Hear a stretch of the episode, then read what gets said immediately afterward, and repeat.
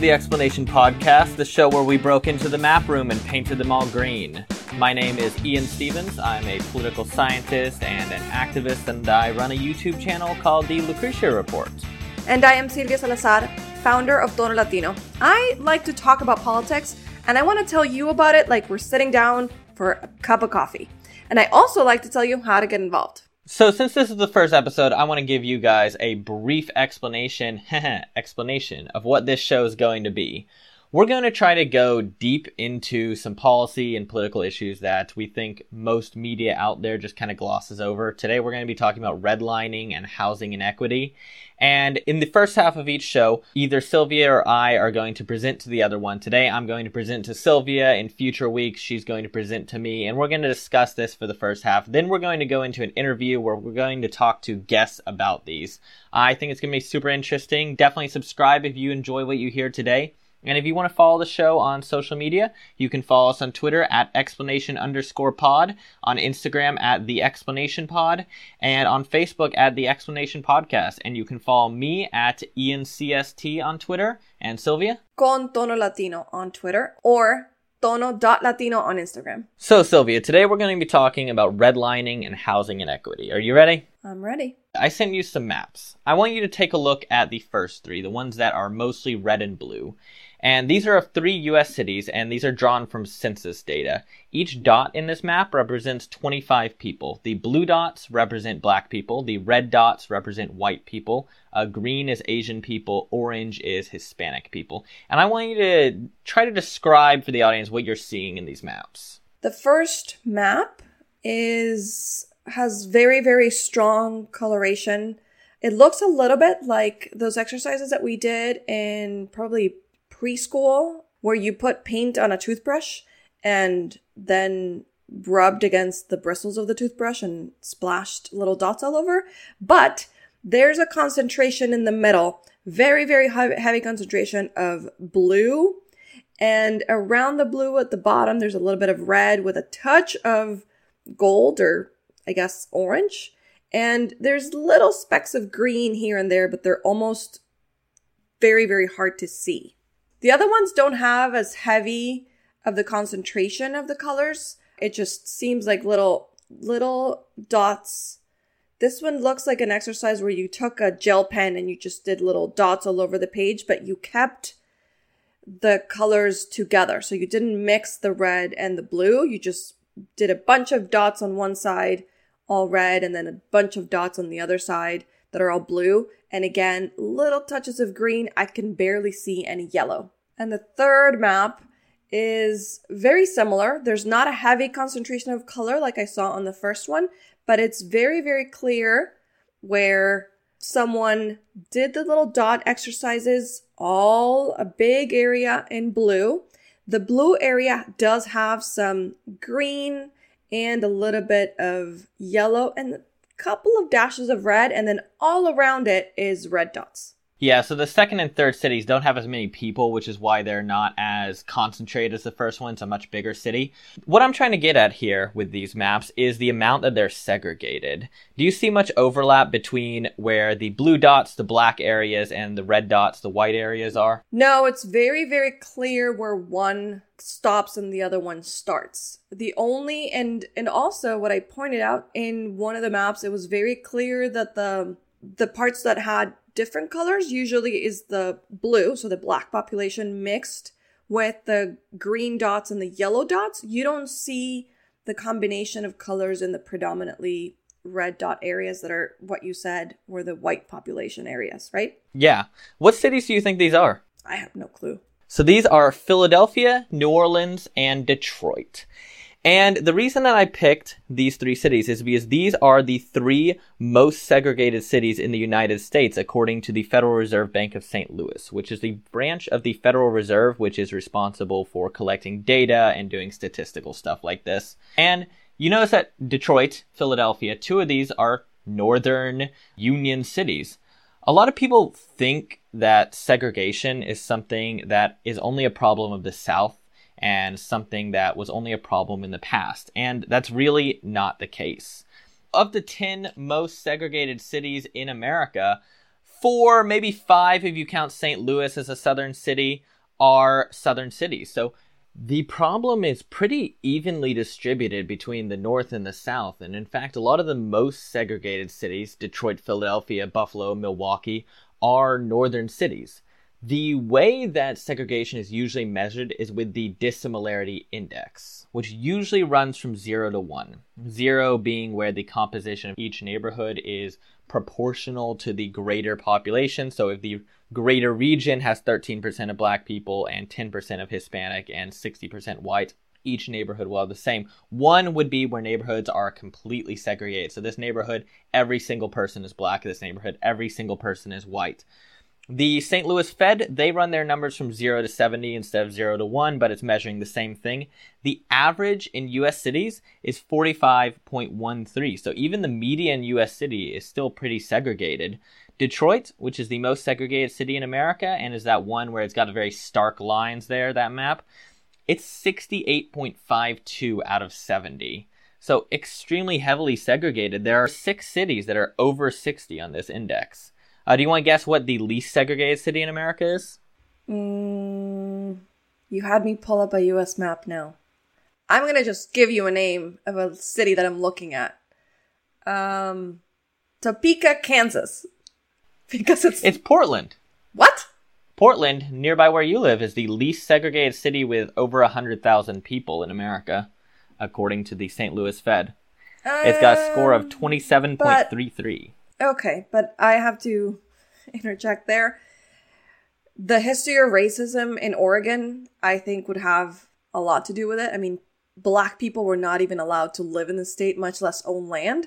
So, of course, it's going to be less segregated because black people weren't even allowed to live here. Yeah, I think that a big part of it is that Portland has very few black people, whereas Detroit or Philadelphia or New Orleans have a lot of black people. Because the history of racism in the state is absolutely insane. And sadly, most people here don't even know it. I think that's an episode that we need to cover. Yeah, definitely. We can go into some Oregon history on that. So what I'm trying to get to here is about how segregation is happening still now. And it's happening all over the country. It's not just happening in Georgia and Tennessee and Alabama. So how did we get to this point? I think a necessary part to understanding this is the idea of things being de jure or de facto. De jure meaning in law and de facto meaning in fact. So even if something is not the legal reality, it can still be the actual reality on the ground. If you are not legally discriminating against people, you can still in actuality be discriminating against people outside of the law. Legal segregation, legal discrimination has been banned for a long time now. Brown versus the Board of Education abolished de jure school segregation in 1954. The Civil Rights Act made discrimination illegal in 1964. But the 1964 Civil Rights Act only applied to things that were openly, explicitly racist, that said explicitly black people can't do this. It wasn't about things that were based on income. It wasn't about things that were based on where you live. And it only applied to public places in employment. That would change later with another law, but that's the 1964 Civil Rights Act. The way that we first started getting cities in the North and the West and all over the country outside of the South where Jim Crow was being enforced, to be this starkly segregated and this permanently segregated was during the recovery from the Great Depression and the New Deal. And someone once was talking to me about things that were racist in U.S. history, and she named the New Deal, and I was very confused at first because I didn't know about this history here, but I think this must have been what she was referring to. One of the programs of the New Deal to recover from the Great Depression offered loans for homes with a very low interest rate, but the government wanted to make sure that they weren't offering loans that were going to be defaulted on very quick, that people weren't going to pay back. And so they created what was called the Homeowners Loan Corporation, or HOLC, to manage and administer these loans. And the HOLC invented what we now call redlining. They created so-called residential security maps, which they wanted to use to determine which areas were most likely to default on mortgage payments. And so, say, the people who live in these areas are very likely not get any mortgages. In the lowest areas, virtually no one ever got mortgages. There were four colors in these maps that they made. Green was the best, blue was still desirable, yellow was declining, and red, as in redlining, was hazardous. These neighborhoods could be classified by income, by the state of repair of buildings, by the history of the neighborhood, by the percentage of people in the neighborhood who had families. But one of the main ways that they were classified was by the presence of either foreign-born or Negro populations. A majority black area in a city was almost certain to be redlined, and these areas were excluded from mortgage payments. The Civil Rights Act of 1968 made this technically illegal. Titles 8 and 9 of the Civil Rights Act of 1978 are what's usually referred to as the Fair Housing Act, and they made discrimination based on race, religion, national origin, and in 1974, sex was added to that. They made that illegal in the financing, sale, or rental of housing. But all that really did was drive it underground for a lot of people, for a lot of banks and companies. Companies would either make it no longer official policy that they wouldn't give mortgages to black areas, but still the people operating, the people giving the mortgages knew that that was the unofficial policy. Or they would keep it official policy, but just no longer publicly disclose what their lending practices were. In 1974, for instance, activists in Jamaica Plains, which is a neighborhood in Boston, got the city banking commissioner to disclose mortgage lending patterns by zip code, and they discovered that areas were still being redlined based on race. In 1974, the Home Mortgage Disclosure Act required transparency in lending patterns, which made it illegal for banks to hide their lending practices the way that a lot of banks had. And that made it harder to redline. It eliminated one of the ways that people hid it, but it didn't eliminate it altogether. It even happens still today. In 2015, Evans Bank settled with the New York Attorney General for excluding black neighborhoods from lending maps. The Hudson City Savings Bank settled with the DOJ, the Department of Justice, for intentionally excluding black and Latino neighborhoods from mortgages. The problem with pursuing these cases and enforcing these laws is that it's very hard to prove this case. You have to first prove that neighborhoods are being intentionally excluded, and then you have to prove that they are being intentionally excluded because of the race of the people that live there. And if there's no emails that are saying, don't give mortgages to the black neighborhoods or don't give mortgages to the Hispanic neighborhoods or the Asian neighborhoods, that's a very hard thing to prove. Another way that they enforced segregation was in schools. And I want you to take a look at this dirty little trick that people ran, because after Brown versus the Board of Education, they couldn't say this is a white-only school, this is a black-only school. But take a look at this. I want you to pull up the 4th and 5th maps that I sent you. And the first one here is the Jefferson County School District, which is in Birmingham, Alabama, compared to the Mountain Brook City School District. And the other one is the Oakland Unified School District in California, compared to the Piedmont Unified School District. And tell me what the Mountain Brook City School District and the Piedmont Unified School District look like to you. Okay, so hold on a second.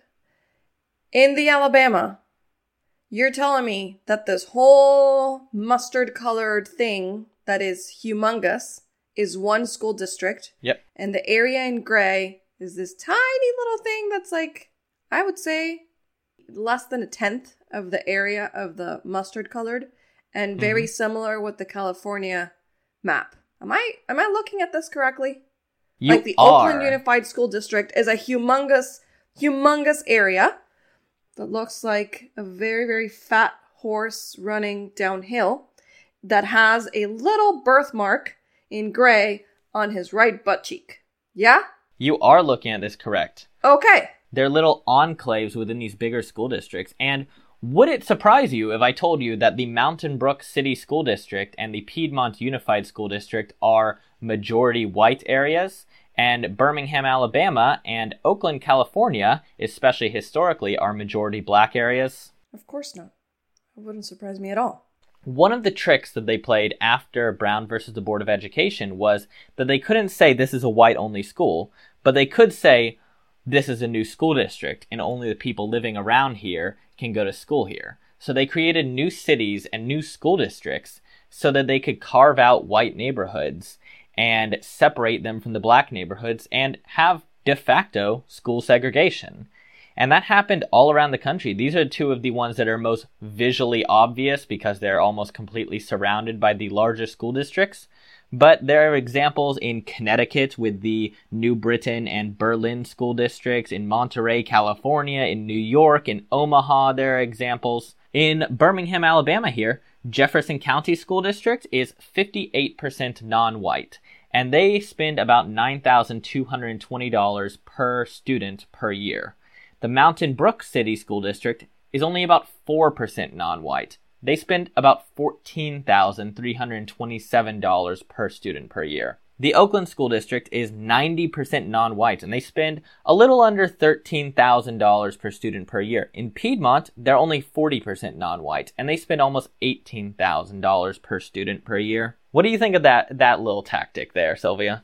Well, I was going to ask you about the budgets, because I'm guessing some of it has to be theoretically proportional to the school population, but clearly it is off balance where the predominantly white school districts get more money and more resources in both of these cases.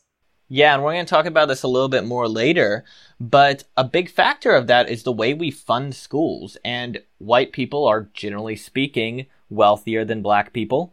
And the communities they live in, generally speaking, have higher property values and higher property taxes. And so even with the state of Alabama, for instance, giving more money per student to subsidize the Jefferson County School District than the Mountain Brook City School District, because they've carved out a much more affluent area than the rest of Birmingham, the Mountain Brook City School District has much higher budgets per student.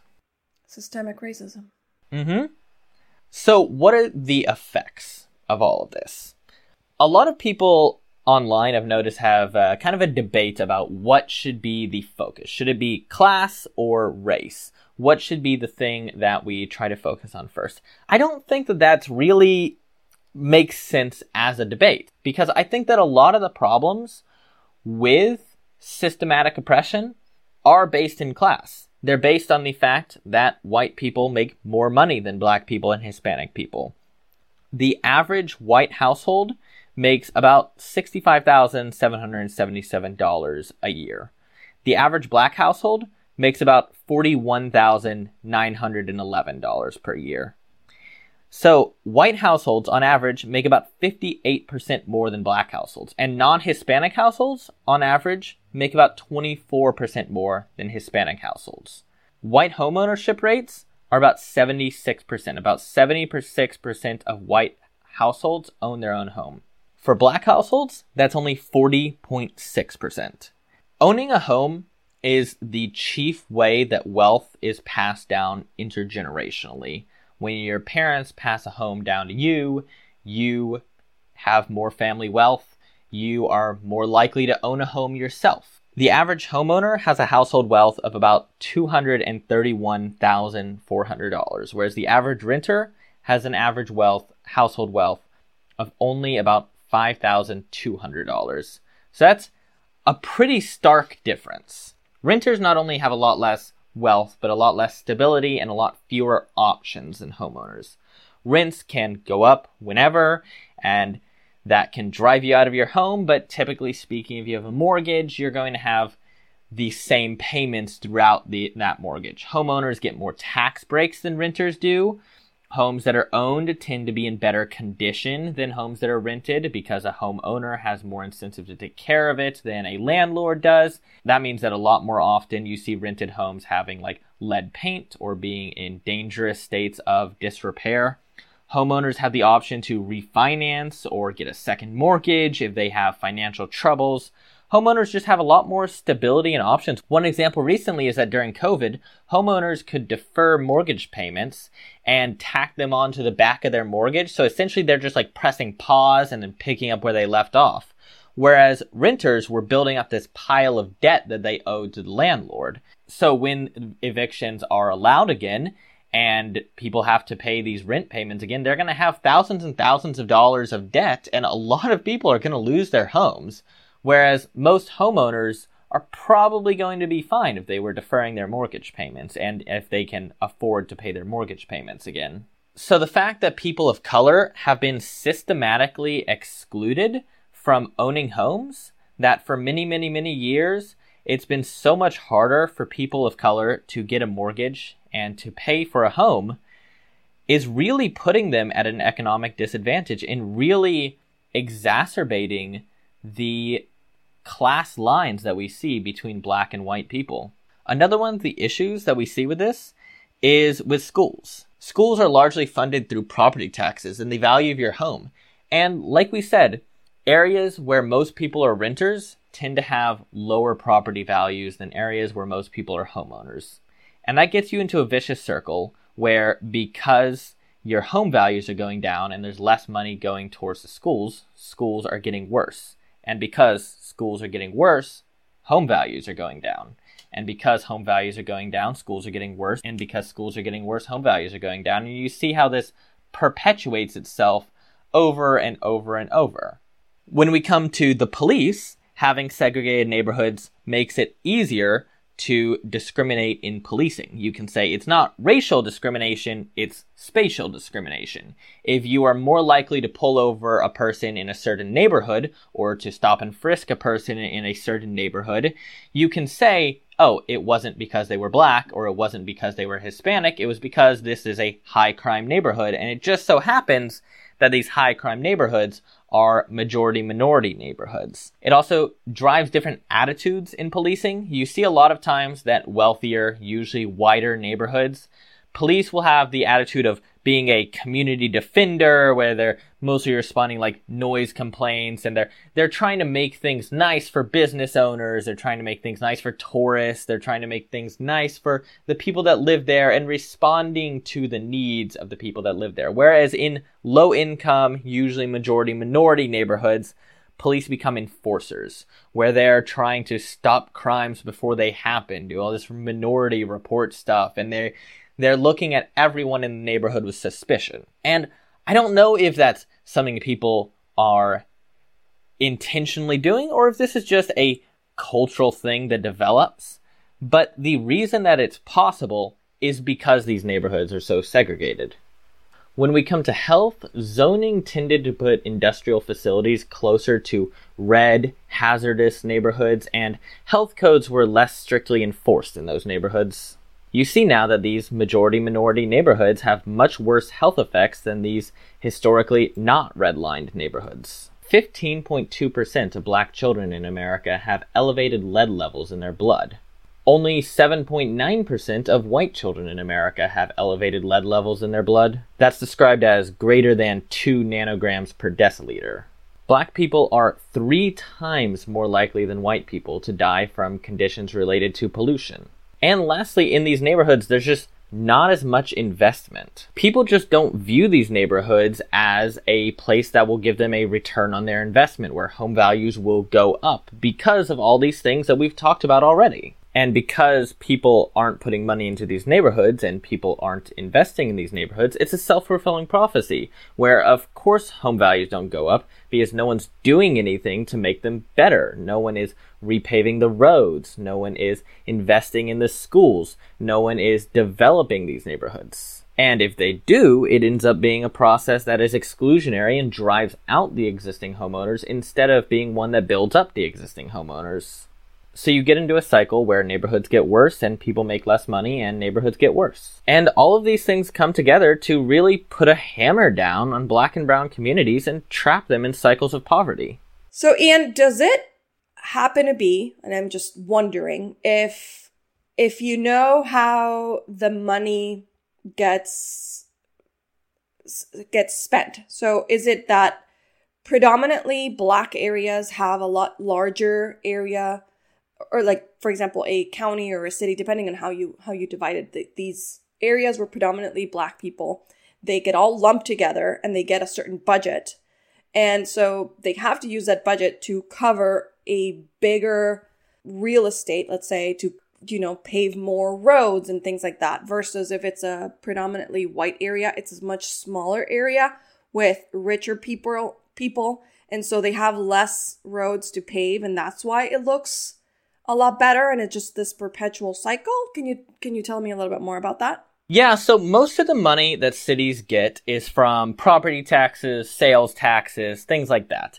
And those are very localized, and they're based on businesses and homes. And the more affluent an area is, the more money businesses will be making, the more money homes will be worth, and the more money will be going to that city. And you see these more affluent cities get carved out from larger, less affluent cities a lot of the time. An example is that near where I lived, Highland Park is a very affluent part of Dallas, and it's its own town. People call it a part of Dallas, but it's really the town of Highland Park.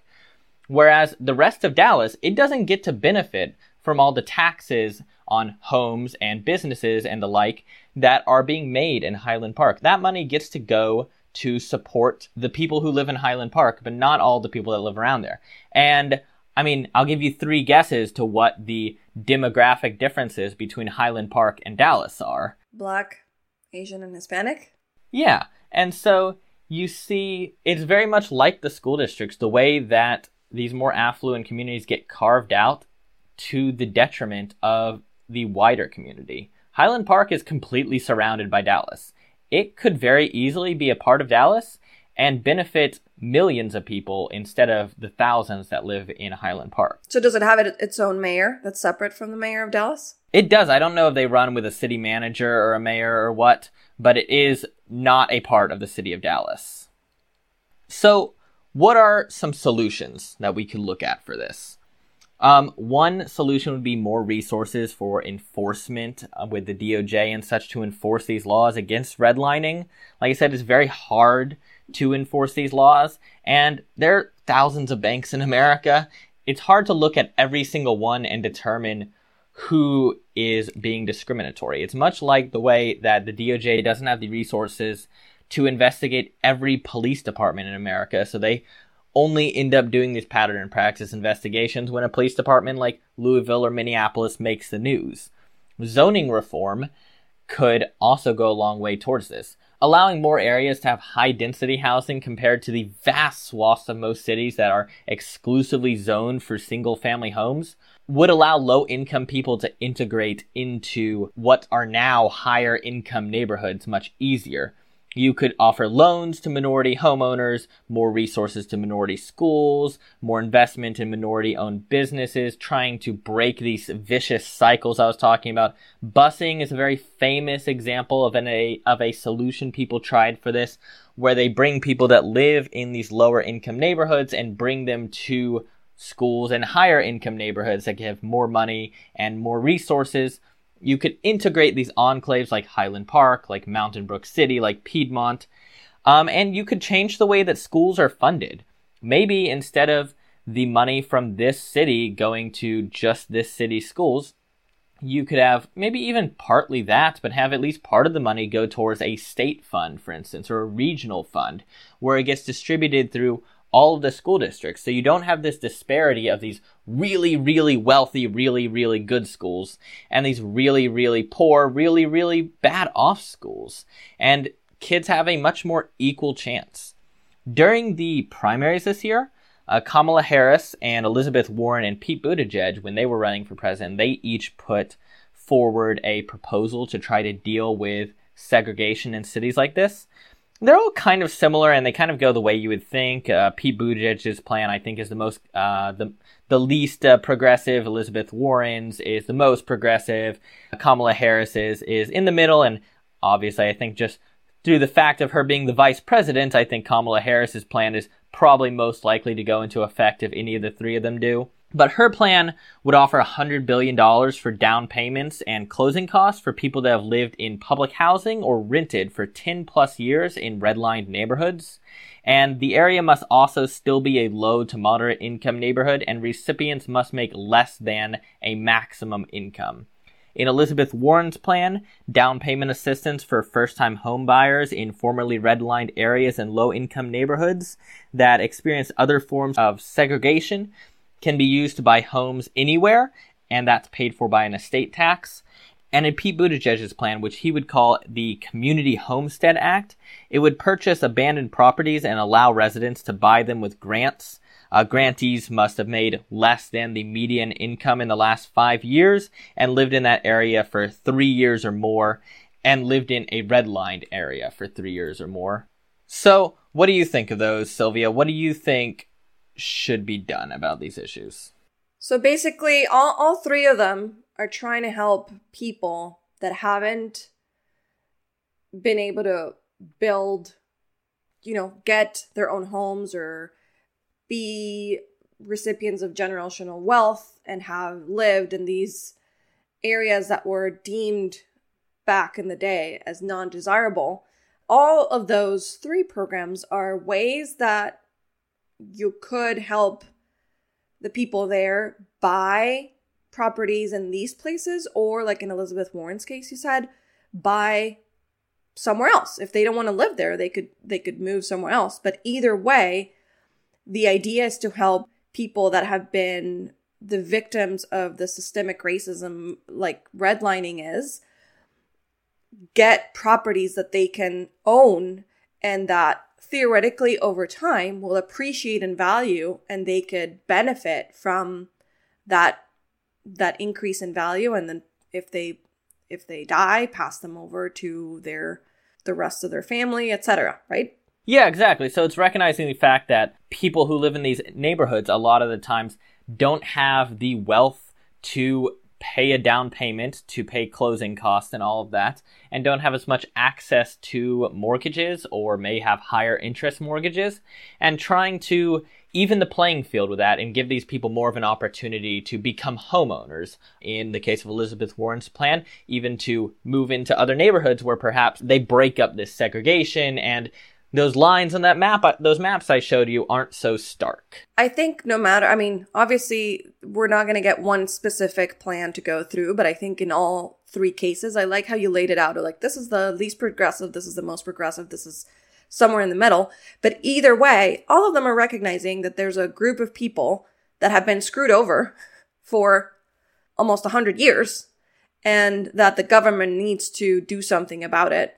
And that even though, like you explained earlier, the formal redlining and the formal practices of discrimination that prevented mostly Black, but also Latino and other immigrants from getting loans to buy properties is still happening. It's just happening in other ways. And we have examples of that, just like Black and Latinos were more likely to get some of these predatory loans in the most recent housing crisis. And so it just perpetuates the cycle of like they get screwed over by the banks, so then they default, and then they foreclose, and then they don't have enough to go and get something else. And it just keeps the cycle going. And all of those plans that you laid out are ways that we can eventually start to, I'm not saying fix it magically, but start repairing what was done, right? Yeah, I think all three of those plans, Buttigieg's and Warren's and Harris's, they're all along the lines. I think the differences are in the details. I do think that you're going to have to look at schools with this also, though, and I do think you're going to have to look at reforming the way that schools are funded and making sure that more of those resources can be distributed more equitably. I think that's going to have to go along with these ideas of helping people buy homes. I really like your idea of having some of the money that goes towards the local schools stay within the local schools, and then a percentage of that, especially, depending on how wealthy the neighborhood is, to a local like pot of money that gets redistributed, let's say, to help some of those schools that have less resources for a bigger school population, or that just don't get as much in school budgets because they get less in taxes from the residents, right? So that was I think that's a good suggestion. Yeah. So why don't we go talk to Khafre about this? Let's do it. Today, Sylvia and I are going to talk to Khafre Jay. Khafre Jay is a hip-hop artist and activist. He runs a nonprofit organization called Hip Hop for Change in Oakland, California, which tries to teach about the history of discrimination and racial justice through arts. They go into schools and they teach children about these issues, and they teach children to express themselves artistically through hip-hop and other means of expression. All right, thanks for joining us, Khafre. Of course, thanks for having me, y'all. Yeah, so we talked in this podcast about redlining and housing inequity and all of that. And so I want to start by asking you about your personal experience. A lot of people think that segregation is something that only happened in the South. And we talked in the first half of this podcast about how that's not the case. Places like California and New York, while they never had the legally mandated segregation that the South had during the Jim Crow era, they nonetheless had segregation that was because of the choices of people that were made outside of legal mandates. You're from San Francisco, which is a fairly heavily segregated city even today. You're from Hunters Point, a predominantly black area of San Francisco, and a part of the city that was redlined. And now you work in Oakland, also a fairly heavily segregated city even today. So the first thing I want to ask you is if you can talk about your personal experience and what it's like to grow up as a black boy and then a black man living in segregated, redlined areas like that. Yeah, I had a unique childhood. You know, growing up in San Francisco, Hunters Point, it was like the socioeconomic center of blackness ever since the Fillmore district got wiped out culturally.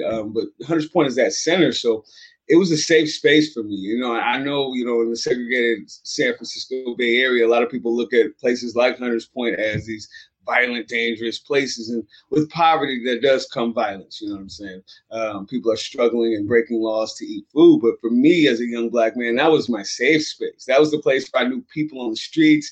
I knew, you know, my friends' parents that would keep me in line if I needed to be kept in line. Like, we were a real community.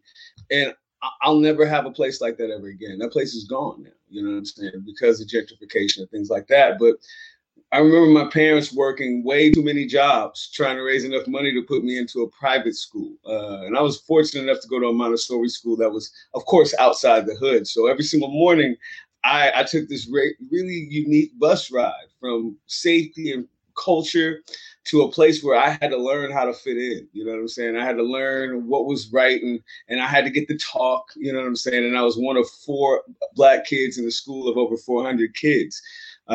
It was very interesting to see these kids walk around and they had everything, and they knew they had everything, and they knew they had everything so much they didn't even have to know it. It was just, you know, it was just what it was for them. And for me, I was like, wow, I'd go over there to houses. And they'd have 3-story houses. That blew my mind. That the one family could have 3 stories, you know what I'm saying? And all my friends had all the toys in the world. And they lived on streets where, you know, there was trees and it smelled nice in the neighborhood. And there was no trash on the sidewalks. And I remember when I was in first grade walking away from that school, going to catch the 44 bus, 44 O'Shaughnessy, to take me back to my safety. That's the first time I got called an N-word for just crossing the street.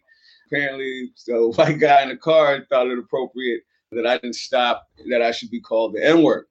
I had another talk that day when I got home, you know. So San Francisco literally is one of the most segregated places in the world, probably. You know what I'm saying? It's unique. And it's not just the lunch count, like the lunchroom where all the Asian kids in high school sat here and the black kids sat here and the Latino kids sat here.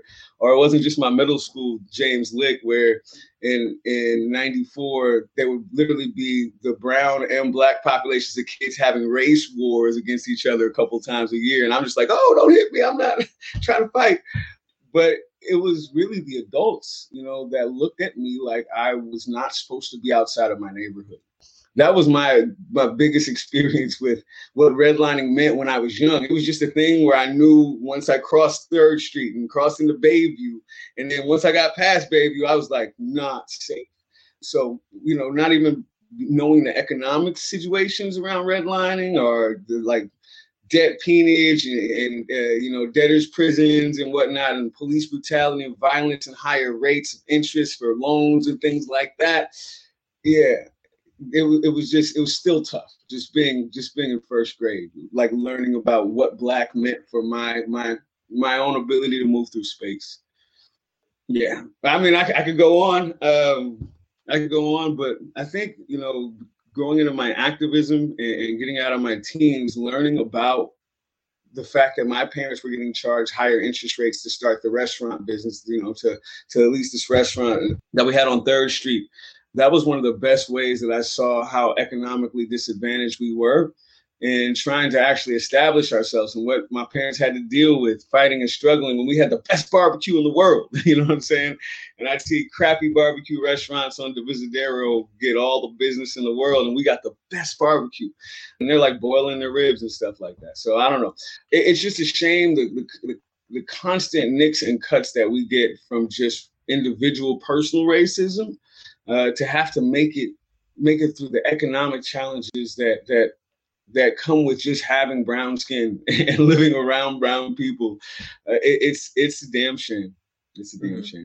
So, official like policy redlining in an official capacity was abolished a long time ago, but that really kind of just drove it underground for a lot of people. Can you talk about? And I think you alluded to this with the interest rates for your parents' restaurant, but can you talk about any instances you saw of where someone was, not something that's out of just an environmental factor of that this area is poorer, but someone was intentionally discriminating like that? Yeah, I mean, there's still like, there was Dublin or Pleasanton that just had a charter or something like that in their cities. They just had a city charter that still prohibited black people from being able to own properties. So like, there's still these, I don't even want to call them like old school laws that are still on the books, because they're still on the books in some places. Like I think San Ramon, a suburb close to here, had one of those in their charter, city charter as well. But, you know, it's definitely difficult when you start fighting racism, it gets sneaky, you know what I'm saying? And so, you know, I don't think that Ford would say, hey, you can't, you know, you have to pay higher interest rates for being brown, but they just got taken to federal court in 2019 for giving brown and Latino people higher interest rates for their loans. In San Francisco, if I have an ethnic name, you know, just like anywhere in this nation, I'm less likely to get a callback, right? It's this same prejudice and this bias that is the thing that is the vehicle for disallowing black people to move into Pacific Heights, you know what I'm saying? Or, you know, people to own homes in the Richmond. So when the market is pretty much based on real estate agents and their own biases, yeah, of course. Like you get calls, and I remember even myself trying to find apartments for my family. You call somebody, they ask you your name, and you know that's where it starts, right? That's where the racism is going to start. And now I know if I'm just trying to get an apartment myself, even with the great credit score that I fought so hard to get, you know what I'm saying? Even having a great job, at least outwardly, it looks like I can afford a nice apartment under $2,000 a month, you know what I'm saying? But yeah, I just tried to get an apartment for my family and my young daughter, trying to get her out of the hood and get into the Oakland Hills where there's not all this carcinogenic smog and whatnot. And it was just no dice. Like I applied, I said, babe, we're going to apply anyway, but it was just no dice. And I know when I go to see a house and it's me, my young wife, my young daughter, and we're brown, right? And there's these white families that are there with me. I'm like, yeah. Right?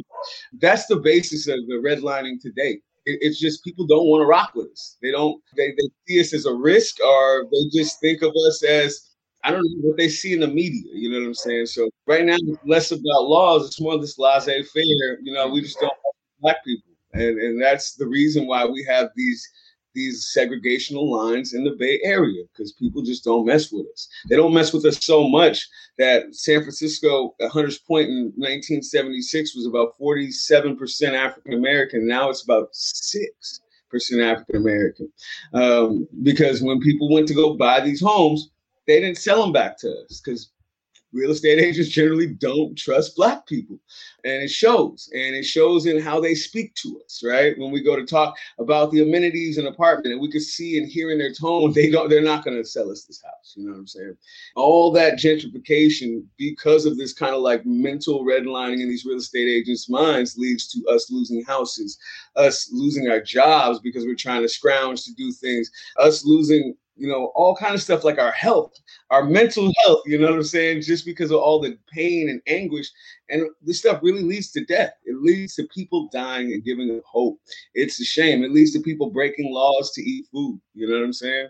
So yeah, that is the vehicle right now. And there's even another capacity to this, because people say, why are Black people keeping homes in Hunters Point? They say, oh, we don't have financial literacy. Right?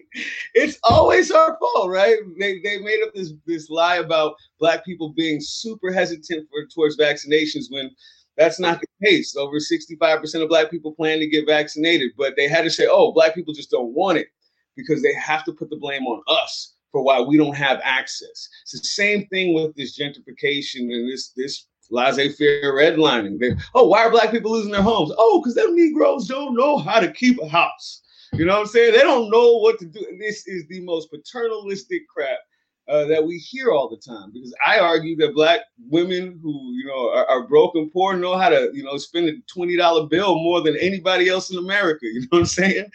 And I think that's the thing. We've got to get past this blaming Black people for losing their homes and starting to blame some of the systemic racism and the individual racism that's the main vehicle for this modern day redlining that we're experiencing today. Yeah, I think about the vaccinations, that could be a whole nother episode topic, going into how race and the medical system have played together. But maybe we'll say that for another episode. I want to talk some about gentrification, because that's something you brought up. And the area where you live, the Bay Area, and especially Oakland, San Francisco, are famous for gentrification. And that's something that worries a lot of people, because it can raise prices, drive people out of their homes, out of their neighborhoods. But I feel like there's a balance where you don't want to say, let's not develop low-income neighborhoods. You want to say, let's not give low-income people better houses, better shops, better restaurants, better, you know, repair the streets, all that stuff. You still want to invest in those neighborhoods, but you don't want to drive people out of their homes. So you have to try to find ways to invest in something that's in a way that's going to build up the community, where that maybe even if prices rise, people are making more money now and they can afford that. You're building up local businesses, Black and brown owned businesses. You're building better schools, things like that. But that's obviously a super hard and complicated thing to do that someone could write an entire book about. So if you could talk a little bit about some of the things that would be valuable investments in these communities that could try to achieve that. Absolutely. There is this interesting play between, you know, investing it in a community, making it beautiful, right? And then wanting people to stay. I kind of want to separate that, because right now people are experiencing gentrification and people are being kicked out of their homes, right?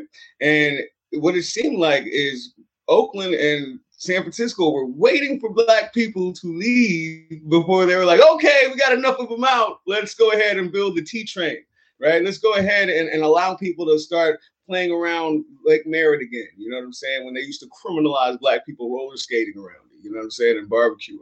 So what I think should have happened is they should have done these investments 30, 40 years ago and valued the Black people that were there and made sure that we had the places to relax and release and the places to educate ourselves, and to make sure that our vehicles aren't breaking down because of potholes. That's the problem. People go through these rich neighborhoods and wonder why they don't have potholes, right? Well, first off, they fix them really fast if they do, right? And to be quite honest, man, we have more traffic in the hood. We have more people crammed in the hood.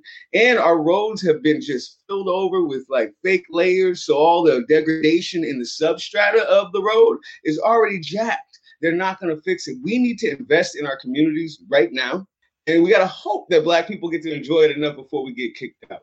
What we need to do is, first off, who's in the decision-making places of where money goes? Because in Oakland right now, half our money is going to the damn police department to police who? Black people, right? When we smoke less weed than white folks, and, you know, right now, like, it just this whole defund the police movement makes a lot of sense. If you want to stop crime, you want to stop violence, well, you have to give people stuff to do. Idle hands, right? And kids are looking for their power, their worth, their strength. I found that in rapping and my creative expression. Why don't we have these community centers? Why don't we have the streets paved in front of the community centers and bike lanes so kids can safely bike to these community centers and find out who they are and what they want to be? You know, right now we're working with the California Parks in the Candlestick Regional Park, right there by where Candlestick Park used to be. And we're doing a summer camp there and trying to have an environmental equity summit. But the problem is the whole streets out there literally are flooded halfway. They have the biggest potholes. You almost can't even drive down there. And the school, Bret Hart, that's about 3/4 of a mile away, those kids can't even walk to the damn park. You know what I'm saying? It's an equity issue because they're fixing roads. Right? But why don't they fix ours? So it is sad to see Black people leaving, brown people leaving, getting kicked out. You know, fortunately, the Fruitvale hasn't really been gentrified too much yet, but it's on its way. You know what I'm saying? Hunters Point's got the best weather in the city, right? I'm surprised we lasted that long. You know what I'm saying? But it's going to happen. My goal is to get brown and Black people in charge of leadership and in charge of what's being produced there, where money's going. Get money out of just policing Black people and make it a protect and service kind of thing, right? For everybody equitably, and start investing in brown and Black communities. Matter of fact, do a little bit more because y'all owe us, you know, not y'all, but yeah, the government owes us, right? They need to just give us the money now and let us decide what we'd like to build.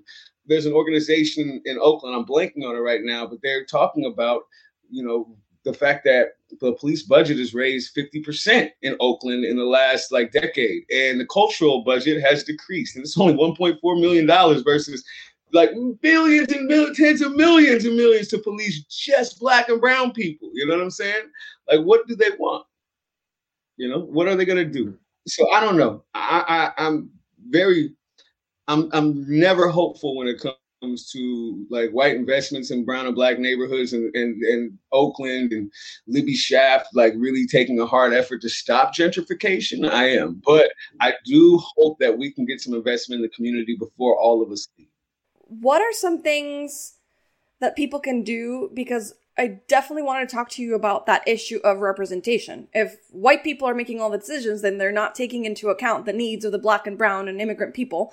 And so it's a perpetual cycle that needs to be broken by bringing in more minorities and people of color to those places where the decisions are made. But there's the whole chicken and egg thing. You don't see anybody in those places that shows you that it is possible, then people don't run. So how do we break that cycle so that we get these people up to those tables to make the decisions? Well, you know, right now I'm really excited because there's a lot of brown women running and a lot of brown women in America winning. You know what I'm saying? So that's a place of hope. We do have some really super amazing city council people like Carol Thief and Fortunato. But in San Francisco, the only Black school supervisor just got disempowered and taken away from her job because of a tweet she made calling Asians to action over their anti-Black. 4 years ago, and they kicked her out of the school board, right? This is white San Francisco. When you go to these city council meetings in white San Francisco, liberal San Francisco, we start to realize that liberalism and white supremacy go hand in hand too. It's not just a conservative thing. So we see all these message boards talking about homeless people like they are scum and dirt, and these are the liberal progressive San Franciscans, right? We see all these people blaming Black and brown kids for their education, their position in education, and that's the shame. You know, the shame is that people are running for mayor. Black and brown women are running for city council, and in San Francisco, it's just getting harder and harder and harder and harder. I think it's easier and easier in Oakland, but we still have some really fake mayors that really did not care about the people, like Libby Schaaf. We call her out right now. She's a political fox and not even a good one at that.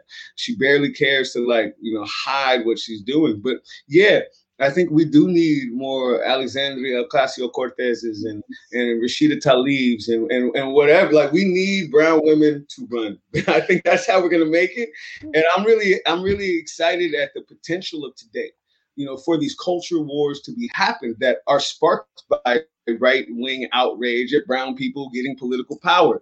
So I'm happy at that. And I think I'm ready for this culture war to happen. And that happens when we put brown women and elevate them and get them in places like Stacey Abrams. Like, y'all win. Y'all just win. You know what I'm saying? So we do need more representation. It's a hell of a fight to have representation. And once we do get representation, we still face getting ousted from our representative positions by white racists who make a big stink even worse than they're doing with the recall of Gavin Newsom. On a local level, these fights can be really nasty, but it's a fight. Make no mistake. We are fighting the beast, and the beast does not stop once you get elected either. That's why Barack Obama could only mention he was black like 4 times in 8 years, and the world blew up every time. He said, Tamir Rice looks like the son I would have had, and the world blew up, right? Yeah, I don't know. You don't fight fights because you know you're going to win. You fight them because it's the right thing to do. And I don't know that brown people are going to win. I don't know that the arc of the moral universe, in relation to America, bends towards truth. I don't know, because right now it's bending away from it real fast and real hard. But I am here for that fight. So I'm fighting for resources. I'm fighting to bring money back to our community. I'm fighting to get the means of self-determination. So if we can't change Oakland, at least we might be able to change some of the opportunities for black and brown people and all the white allies that want to rock with us, too. I think every time it's a kind of 2 steps forward, 1 step back, where every time there is some progress, especially racial progress, there's a backlash. After the Civil War, slavery was abolished, but then you saw the Ku Klux Klan get established and Jim Crow instituted. When the Civil Rights movement started, you saw the Freedom Summer murders and the murder of Emmett Till and all of those lynchings, thousands of lynchings, the burning of the Freedom Riders buses. You're seeing, as the Black Lives Matter movement is in swing, you're seeing another backlash. You're following Barack Obama's election, you see a backlash. But it is significant to me that the backlash has never been the winner yet. So that's how I like to look at it. I mean, that's, I feel you, you know what I'm saying? There's also another way to look at it, too, you know what I'm saying? I guess there's millions of ways to look at it. And when I think about it, it's great that I don't have to pick cotton all day, you know what I'm saying, right? It's really great that at least there's a semblance of equality that I can send my Afro-Mexica daughter to any school she wants to go to, regardless of race, you know what I'm saying? But I also say that racism has never been solved. There's no winner, right? Racism has just had to wiggle and move and change based off of white sentiments of their own personal pride and ethics. You know what I'm saying? It's not like we're less segregated than we've ever been. We're more segregated than we've ever been, right? There's more black women dying during labor than there were during slavery right now. We just, like, I don't know, there's more black people being taking their lives away than ever before in history. So the fight against racism, we're not even close to winning that. That has never changed. You know what I'm saying? This country is arguably just as racist as it was when they first brought Africans here. Definitely in the fight of racism and this need to try to make America the beautiful place that white folks decided it should be a while ago. Like, they're fighting for that idea of America. And because they fight for that idea of America, sometimes they have to concede and say, oh, okay, no, y'all get to vote. Don't worry. I mean, Emmett Till, that was horrible. Okay, y'all get civil rights. You know what I'm saying? So sometimes there's these little small wins, like during Reconstruction, right? But that was highly performative. The North did not care about us at all. They only cared about, getting back vengeance at the South, right? Okay, we're going to put Negroes in power now. Y'all going to hate it. But after a while, they got tired of that. They didn't want to work for us. They didn't care about working and protecting us and making sure there was actual equality, right? They lost the taste for sticking it to the South, you know what I'm saying? So there are a lot of performative steps. And there's also a lot of accidental change that has to be made because the idea of America was a little too tarnished for white sentiment. So, yeah, we definitely don't think that this young kid Emmett Till should be, brutalized and have his genitals cut off and beat down and then tied to a cotton gin or something like that and then sunk into the. Yeah, that's not white people. We don't do that. So, okay, y'all can have civil rights. That was damn near an accident that civil rights happened. We got lucky. And that's the thing that I want us to realize. All these little political and legal wins that we won have been just the tip of the iceberg of what we've been fighting for politically and legally in the last 400 years. This is just the stuff that accidentally happened in white supremacy America. So I don't know if it's taking two steps forward or one step back. I think it's like we are just back, and every once in a while we come up and take a step. But that step is performative. It doesn't really change the paradigm of death, destruction, sadness, like hopelessness for brown and black people, for white folks to ever treat us equally and give us an equal chance at life, liberty, and the pursuit of happiness. I don't think I have to pick cotton. You know what I'm saying? I'm not in shackles. Like, people aren't going to like whip me. But if I make one mistake when I walk outside of my office today, like, yeah, I can be in handcuffs and shackles, and I can be beaten down, and I could be murdered and killed every single day, every day. And when I walk in liberal Berkeley, the cops, they pass by, they look at me. They don't look at the 200 other white people out there. They look at me, and we make eye contact. And every once in a while, I flip them off just to let them know. You know what I'm saying? Like, forget y'all for looking at me like that. So I don't know how much progress we've made fixing racism. I'm not sure we fixed that at all. We're still having indigenous peoples fighting to not have pipelines go across their land that they've been relegated to after owning everything, right? You know what I'm saying? This is almost akin to what's happening in Palestine right now, right?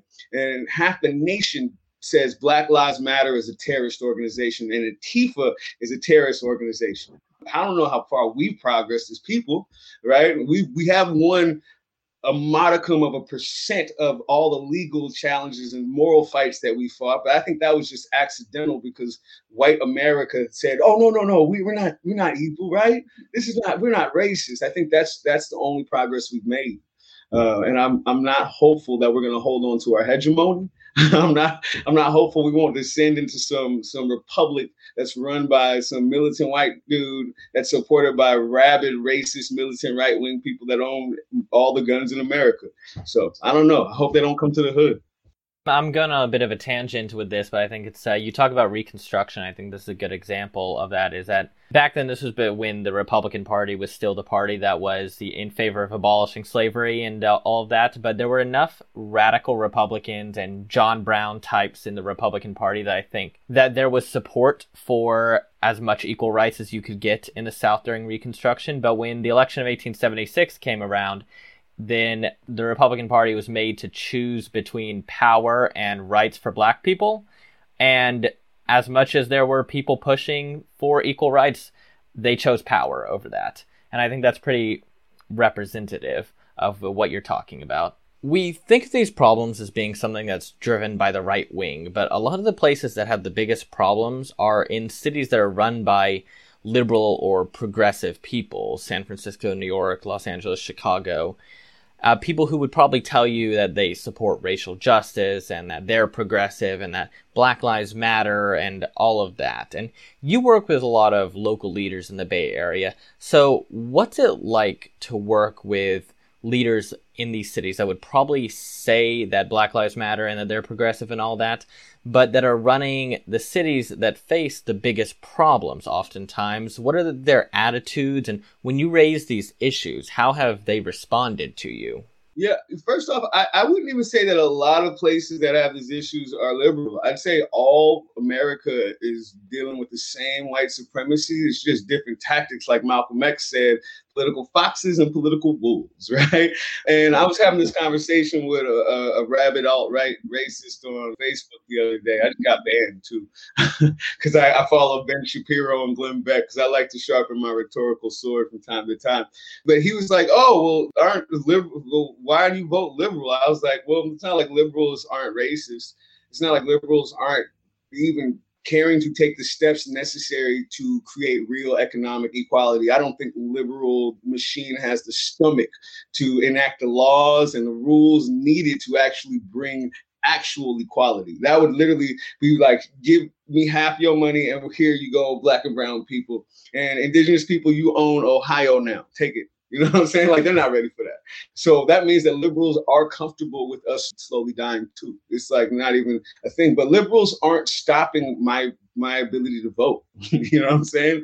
Like, liberals aren't like trying to stop healthcare and invest in universal childcare. Like, they're not trying to stop that. So black people don't vote 90% 95% for liberal Democrats because we believe they're on our side. We're not stupid. We vote for them because they're not actively trying to dismantle our rights like the GOP is. Like, they literally have based their party on the Southern strategy. So, yeah, that doesn't mean that we have wool over our eyes and we think that the Progressive Party are the Nancy Pelosi, which, mind you, I think Nancy Pelosi is great. She's a powerhouse, you know what I'm saying? But I also wish she wasn't there. We had somebody like Ilhan Omar to be the Speaker of the House, you know what I'm saying? Then we can get some real stuff done. Because what we need is so far above what liberals and progressives really, because I think what we are is just what I think Democrats are is just the center right now, if not a little center right. That's why it's still a place for racism. You know, it's still the people that say, oh yeah, we love black and brown people, diversity and inclusion, but I bet you Nancy Pelosi probably grabbed her baby when she passed me on the street if she just looked up real quick, right? Biases are always there. I bet you her family members would do it too, and she wouldn't even tell them not to do that. And, you know, so that's the problem. It's like, right now, we have such a high mortality rate with black women in hospitals. What's Nancy Pelosi going to do about that? You know what I'm saying? Like, what's Libby Schaaf going to do about that? Right? Nothing. Not at all. You know what I'm saying? So that's my thing. When I look at leaders, especially liberal leaders here, I guess we're talking about liberal white leaders, too, because most of black and brown people in Oakland, California are tired and fed up. They're like, nuh-uh. But when we're talking about leaders, like especially with my work with Hip Hop for Change, people reach out all the time and they reach out to try to work with us. And some do it because they know this is what their youth need and their youth need to hear. But some people just, I know that sound when people call me like, hey, can you come do your hippity hoppity for our youth? They're trying to check a box and whatnot. So a lot of times people call us, leaders call us, hey, do you want to work with us? We had BlackRock call us. BlackRock wanted to give us $50,000 because they wanted to start investing in black people. We said no, right? And they're like, I don't know if they're conservative or liberal minded, but I guess they're trying to get woke now. You know what I'm saying? I'm like, stop investing in private prisons. I don't need that 50. Well, we did need the 50K. You know what I'm saying? We actually really, really needed the 50K during COVID. But what we really need from them as an organization more than money is for them to stop funding the two largest private prison industries in the world. So liberal minded folks, my job is to first protect black and brown people, including myself, right, from having to deal with the trauma of having somebody like halfway during our meeting say, oh, can I touch your hair or something like that? Or touch me inappropriately in any way or whatever, or say some really, really, you know, microaggressive stuff. But yeah, I'm always trying to see, is this just performative? Are they coming because they want to check a box? Are they coming because they're a real ally? And I think that's the biggest thing for me when dealing with, and let's call it what it is, white liberalism, right? Because racism and liberalism is like damn near mutually inclusive. You know, it's almost even more difficult to deal with liberal racism because those are people say, oh no, I love black people. But yeah, they'll tell they'll like grab their kids extra hard and instill those early ideas of be careful, black people are dangerous. And I just took my daughter to the zoo on Sunday for the first time. She's 2 and almost a half. And, you know, when I come around the corner, I see the kids, they just run back to their parents. They do. As soon as they see me, oh, they run back to their parents. And I live in the liberal Bay Area, in this liberal zoo with all these progressive white families, and their kids are running as soon as they see me. So what have they been teaching their kids? They would never tell me that, oh, black people are dangerous, right? But what are their kids learning? How many times did they grab their kid, you know, out of bias real quick and be like, come over here when a black person walked by? They do that. And the white liberal leaders do that too. Similar to the BlackRock example you just gave us, it's like they're checking a box by saying Black Lives Matter, but their actions are very different. BlackRock is offering you the $15,000 so that they can check that box saying, hey, we support organizations led by Black leaders, but we fund private prisons. It's you know, that is a perfect example of a lot of white liberalism. You know what I'm saying? It's like, yeah, they got a knife in my back and they're smiling in my face. And I'm like, hey, thank you for the smile. Please take the knife out of my back. Right. And there's also one in my kidney, too. And as a matter of fact, I don't know if that can be taken out right now. So please pay for me to go to the doctor to get this stuff out. You know, say it's the death of a thousand cuts while we get smiles in our face. You know what I'm saying? So when I think of progress, I get angry. Right? When I think of liberal, progressive racism, I get extra mad. I am swimming in this stuff. Matter of fact, I almost take a vacation and go to the South just to get some of that conservative stuff that's really easier to deal with. And you know where you stand, at least with the GOP. But yeah, that is what it is. The smile on your face. And there's another Malcolm X quote. If you stick a knife 10 inches in me and pull it out 1 inch, it's not progress. I still have a knife in me. You know what I'm saying? If you put a knife in me 10 inches and take it out 6 inches, that is not progress. You know what I'm saying? And that's what we have today. We're more segregated than ever, right? We're more economically depressed than we were before we had our own communities taken away from us, right? We didn't get integrated. We got economically integrated into white capitalism, right? And we got still segregated and separated by the project systems, by public transportation bills and all that on purpose, plus the redlining, the blacklisting, and police brutality killing us when we stepped outside of our neighborhoods. My dad told me when he used to walk past San Bruno Street in San Francisco, the fire department would beat young black boys. The fire department. Yeah, it was crucial. And you said it at the beginning of the episode, as a young boy, was it first grade, going to the Montessori school, knowing when you had to code switch once you changed neighborhoods because you can't behave a certain way, the way that you are comfortable being, because you have to fit the mold of the white people, right? Me 25 years to learn how to stop code switching, and I still deal with that every day. I don't know how to do it yet. I still code switch, and I think I need like 2 drinks in me to not do it so that I just relax. Otherwise, I'm in this, I don't want to say like defense mode. I fit their mold, because otherwise, obviously it's different being a white Latina, but they just put us in this category. Oh, yeah. Just throw some rolled R's at them and just right. I don't know. I just got so mad. And, I was fortunate enough to start Hip Hop for Change, which really has helped me out on my own progression as a human being, right? Dealing with my own internal patriarchy and my own personal advocacy for my own identity. I've learned so much over the 8 years running this nonprofit that now I don't code switch as much. You know what I'm saying? It's a constant struggle to get this step off. But yeah, no, I wear shirts like this every day. You know what I'm saying? And I love walking in Costco with these shirts. And I love being on Zoom cameras and lectures in Tulane and Stanford wearing this. You know, normally I have a gold grill in my mouth when I talk to folks in meetings, just to make sure they know, you know what I'm saying? You're going to respect me for who I am. And it's my job to normalize people like me for my community, so young black and brown people have it easier walking around being themselves, you know? So, yeah.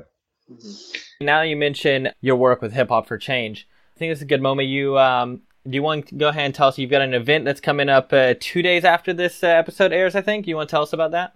Yeah, absolutely. So Hip Hop for Change is built on 3 pillars. One is grassroots advocacy, giving jobs to people to stand in affluent, mostly white neighborhoods, having conversations about the co-optation of hip hop and racism, and then taking funds back from there and those communities back to communities that don't have.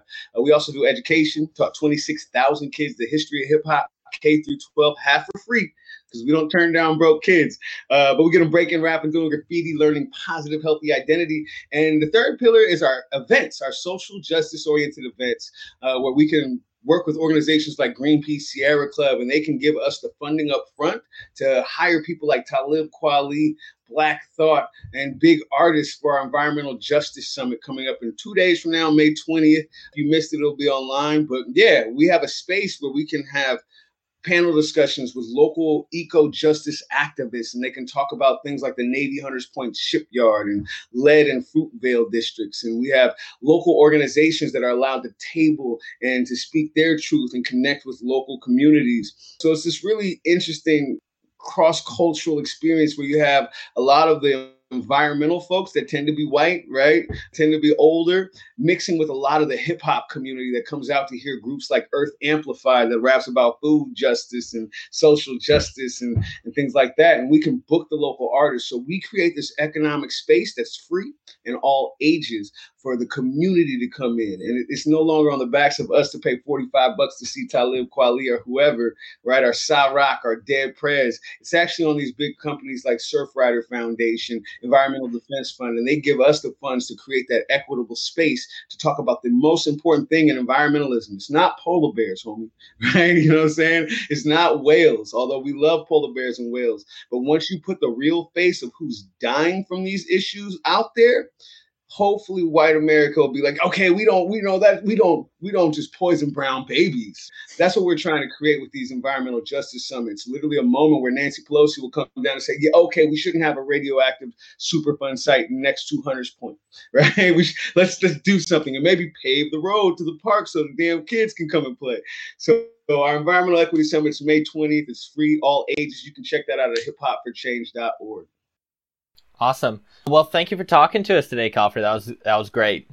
Of course. Anytime, any conversation, any topic, I got something to say on it, man. And I'm going to speak for the people. So y'all, thank you so much for having me. Thank you. Any social media handles that you want our listeners to follow? Yeah, just go to hiphopforchange.org. You can find us on Facebook, Instagram, LinkedIn. You can check me out, Khafre, Khafrej. You can Google me now. And yeah, we got so many different local Bay Area artists on Hip Hop for Change for y'all to check out in our radio show, KPOO San Francisco, 89.5 FM every Sunday, 12 noon to 3 p.m. Awesome. Thank you so much. Awesome. Hi, what do you think of that discussion, Silvia? It was a great discussion to have with somebody that has firsthand knowledge of the situation and can show us how redlining is still impacting people today. And the part that he referenced about going to a school that was not in his school district reminded me of the discussion that we had in the first half of the show, where you were explaining how busing was a way to address some of these issues with segregation, or to, bring children from minority or from low-income areas to attend some of these wealthier schools.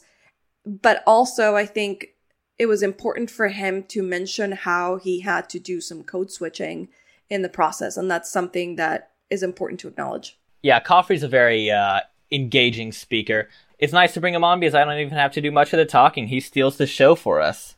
And we could have kept talking to him for 30 more minutes. Yeah, I had to look at the time and be conscious of how long we were going.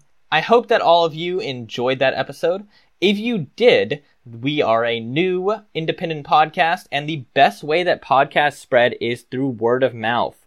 So if you liked that, why not share it with a friend? If every one of you shares this with a friend, and then each of you shares this with a friend, what's that story about the rice and the chessboard?